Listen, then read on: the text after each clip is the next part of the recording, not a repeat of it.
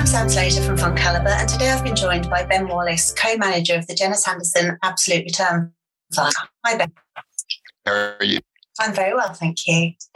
Um, I thought we'd start with the fact that this fund used to be more focused on the UK, but you've now got a more global remit with it.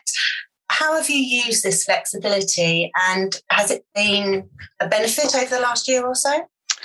Yeah, it's interesting. We we um, started the process of kind of giving ourselves the flexibility with the ability to mess, to invest more overseas, probably about five years ago, and and actually our rationale back then was very much that whilst we invested in London listed equities, you know the FTSE 100 had very little to do with the domestic economy. So, you know, you go through the biggest 10 companies in London, it was Unilever, Billiton, BP, Shell, HSBC. So it was a really global index. So, so what we found was that we were spending a lot of our time doing research on these global companies. And quite often we were finding a better way to express that long or that short view in a stock that was listed outside of London. So that's what drove the decision. Interestingly, the last 12 months, um, we haven't used it that much the international. It's not particularly gone up um, per se. But where we found ourselves where we did use it was probably about three or four years ago when we were in the real eye of the Brexit storm. We found that a lot of domestic equities were being really knocked around by the kind of weekly Brexit news flows you probably remember. And the other kind of issue that UK equity specifically had is that because in the FTSE 100, let's say 75% of the earnings are international earnings, as sterling was moving around between a dollar twenty to a dollar sixty, I think you know during that kind of four or five years of Brexit talks, that was really moving around a lot of UK equities daily as well. So having that flexibility to invest outside the Brexit noise was great for us.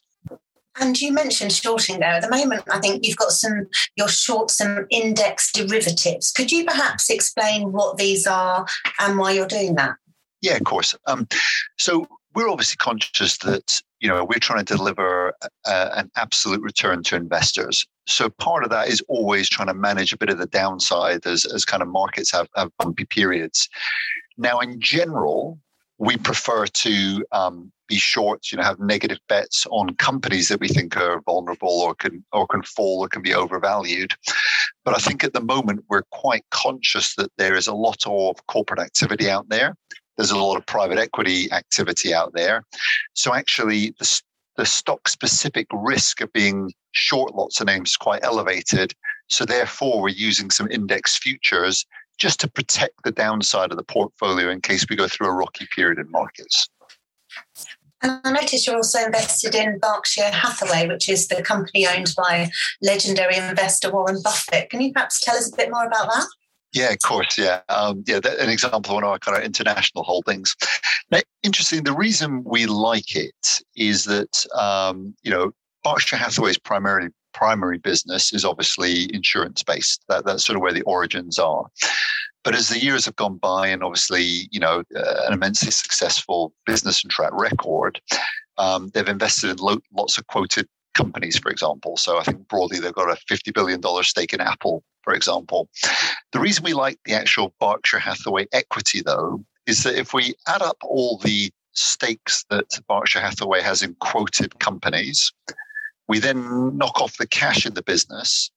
We think the earnings multiple that you're paying for Berkshire's operating businesses is only about six times earnings. So to us, that looks a really undervalued equity. Um, now, without getting too morbid, and, and bear with me on this one, um, the only reason we don't have more is because obviously you've got a situation where both Charlie Munger, um, kind of, we've like Warren Buffett's partner in crime, and Warren Buffett himself are both in their 90s. And whilst I think they've got lieutenants in place who broadly run the business, I would imagine if if Mother Nature takes its course at some point, um, you know, these gentlemen are reasonably old um, you might have a negative reaction on day one if, if one of them was to, to unfortunately pass away. But actually, I think in the fullness of time, there's actually just a big conglomerate discount in this business. And actually, I think the pressure to split the group up would actually increase both the passing of either of these gentlemen. And it's interesting, it's something that Buffett himself has said in a in a public forum that he thought the sum of the parts was worth a lot more than the value of the group, and ultimately that would probably be realized at some point in the future. So that's our rationale and thesis for holding it. If with a slightly morbid twist that I had to throw in for the for the benefit of the listeners. And I've just been talking to my boss Darius about the outlook for next year, and he's basically said he doesn't think anyone knows what's going to happen. It's uh, there's too so many uncertainties. The, the only thing he thought was that actually volatility is going to be pretty high, particularly in the first quarter, yep. just as things sort of pan out and we perhaps get a better idea of the new variant and things like that. In that type of environment with this heightened volatility, how could be invested in this fund help? Yeah. So I would say if I look back over, I guess, let's say we've had the strategy as a whole is probably year 17 of the strategy. On average, we tend to do better in periods of slightly elevated volatility, as long as it's volatility we get our heads around and the stock dispersion and so on. And I think that's because on average, we have just over half the capital in the fund invested in what we call the tactical book, which are shorter term slightly more opportunistic um, ideas, both on the long and the short book. So generally, volatility is something that we're we're not afraid of, and and, and I think we you know we, we we probably share Darius's view that you know it, it feels like you know there's a lot of kind of um, different currents in the markets, whether it be interest rates, inflation, COVID, that, that are all sort of colliding, you know, pretty frequently. It feels like, um, um, which makes market interesting. And crystal ball time or just general thoughts, I suppose. If you had to pick one market in the world at the moment, which would be the one that you're most positive about and which would be the one that you're most negative about? Yeah, it's interesting. So um, I will caveat this by saying that uh, calling markets is definitely not my forte. Uh, if that's what I've been asked to do over the past, you know, 25 years of running money, I don't think I'd be here if that's how. Um, um, but saying that, if, if I sort of go with, you know, put our money where our mouth is, sort of where do we have more net long exposure and where do we have less exposure. Interesting, the area where we put money back into is actually uh, London listed equities. And, and, and I think to us, it feels a bit of an, uh, an area that's almost feels a bit of an orphan stock market. I think having gone through the whole process of Brexit, I think a lot of international investors took kind of capital out of the UK market. I think given how well, you know, some of the US technology areas have done, again, a lot of actually domestic capital has actually flowed out towards some of the international markets. And I think it's left the UK looking attractively valued.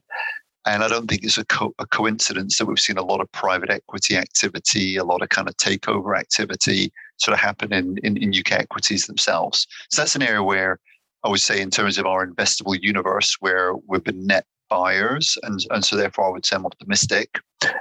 The area where we have almost no capital on the long side is in what I would say is the high US growth areas of the market now. And, and it's interesting because I wouldn't say that we're necessarily hugely negative on it because there's some, you know, obviously some uh, amazing businesses in there. And when I say US high growth, it's interesting. I don't mean the Googles and books of the world. I mean, at multiples, I think they look pretty reasonable given the growth rate and cash generation of those businesses. I think it's in the much more, you know, 20 to 50 times sales, the SaaS uh, software companies, um, a lot of those type of businesses. We just sort of struggle with the valuations. But to be fair, we struggled with the valuations for a long time. And to me, they look vulnerable if bond yields go up. But equally, if world economies struggle next year and bond yields are lower and money flows keep going, they're very dangerous things to be short of. So I would say it's somewhere that we don't feel comfortable investing in long. You know, equally, been doing this long enough to know that you know you really want to take momentum on on the short side, but it's something we're observing, but definitely not somewhere where we're committing long capital. Many people are kind of saying that it's a year for a lot of balance within portfolios, so that if we have this volatility, you know, if value has a rally, um, then you have a little bit of that in there. But equally, if we then go back to growth, you have some of that. And it's just not really the year for one way bets. Yep.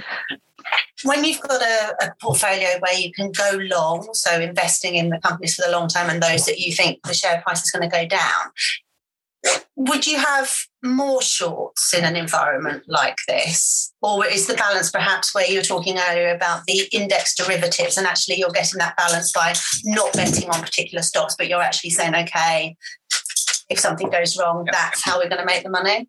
Yeah. So, so uh, the, the way I would look at it is let's take the kind of growth versus value debate, for example. So, so my view is that we'll always let the bottom up if we're longer growth or shorter value or, or whichever way we end up. We'll let the bottom up drive that, but we'll never let ourselves get into a position where the entire performance of the fund is, is dictated by a factor, i.e., growth or value, because I don't think that's what people pay us to do. But I guess what I'd say is if I observe what we're seeing bottom up, we are definitely finding good long ideas in what I would call the value bucket, and specifically within areas like insurance and so on. Um, and, and the reason we like this sector is there's a lot of good companies out there. Take someone like a General, just to throw in a name. Um, they're doing good returns on equity, you know, yield almost 7%, growing the dividend at mid single digits. They just look to be undervalued, cheap shares. And actually, what I like about them is they're generating these strong returns despite the fact that interest rates are de minimis, despite the fact that bond yields are low. So, actually, if that changes and bond yields go up, inflation sustains, is actually a tailwind for these businesses. So for me, that's a great place to invest. On the growth side, again, I think what's interesting is there's plenty of growth stuff that I can see has re-rated a lot as bond yields have fallen over the last decade. And if I look at some of those businesses, I think they've really improved. And so it's justified and actually there could be more upside. And I think there's plenty of those businesses that are re-rated just because bond yields have fallen and in some cases, the business dynamics are actually not quite as good as they were. So for us, we're, we're always looking for the stock specific kind of opportunities. And as I said, if I had to encapsulate our current positioning, we're probably slightly long value relative to growth. But even within growth, we've got plenty of growth longs and plenty of growth shorts. But I would view it, you know, if I had to look at, you know, if I could sort of wave my magic wand and say, right, I would love this to happen to the market because I think our fund will do better in this environment, I would say, let's have a bit of volatility. That would be nice. Let's have bond yields and interest rates up a bit from here. That would be nice. And let's have UK equities not be the worst performing equity market again in, in 2022. The, the, those type of things I think would be quite good backdrops for us given our current bottom up positioning. But what I would also tell yourself, Sam, and, and your listeners is you know, we react to what we see in front of, uh, of us. And, and I think that's the reason why we're in business this many years later is I'll tell you this today, but if the facts change, as the famous saying goes, you know, we will change our positioning as we deem appropriate. What do you think it will take for the UK to actually start performing better? I think another manager that I was speaking to said that, as you mentioned earlier, private equity firms are buying other companies, overseas companies are buying their peers, yeah. but no one's actually buying UK stocks. What yeah. What will it take for people to get back in? You know what? I'll, I'll be honest. I don't know. I, I, I, don't know. I mean, I, I, wish I could kind of give you, um, you know, maybe it's just got to be that the scars last a long time. So we just need that more regulatory stability, political stability. Uh, you know, I'll, I'll be honest. I, I, do not know the answer, but but my view is if the value is there, and as long as we can kind of control the performance of the fund and the volatility of the fund while still seeking out these opportunities that have no obvious catalyst but have definite upside or downside, then that's what we've got to do and we've got to manage the risk around it. Um, but yeah, I wish there was a, a, silver bullet I could spot on the horizon that would, would change things. That was a really interesting conversation. Thank you. Fantastic, Sam. Thanks for your time. Much appreciated. And if you'd like to find out more about the Janus Henderson Absolute Return Fund, please go to fundcalibre.com and don't forget to subscribe to the Investing on the Go podcast. Please remember we've been discussing individual stocks to bring investing to life for you. It's not a recommendation to buy or to sell. The fund may or may not still hold these stocks at the time of your listening.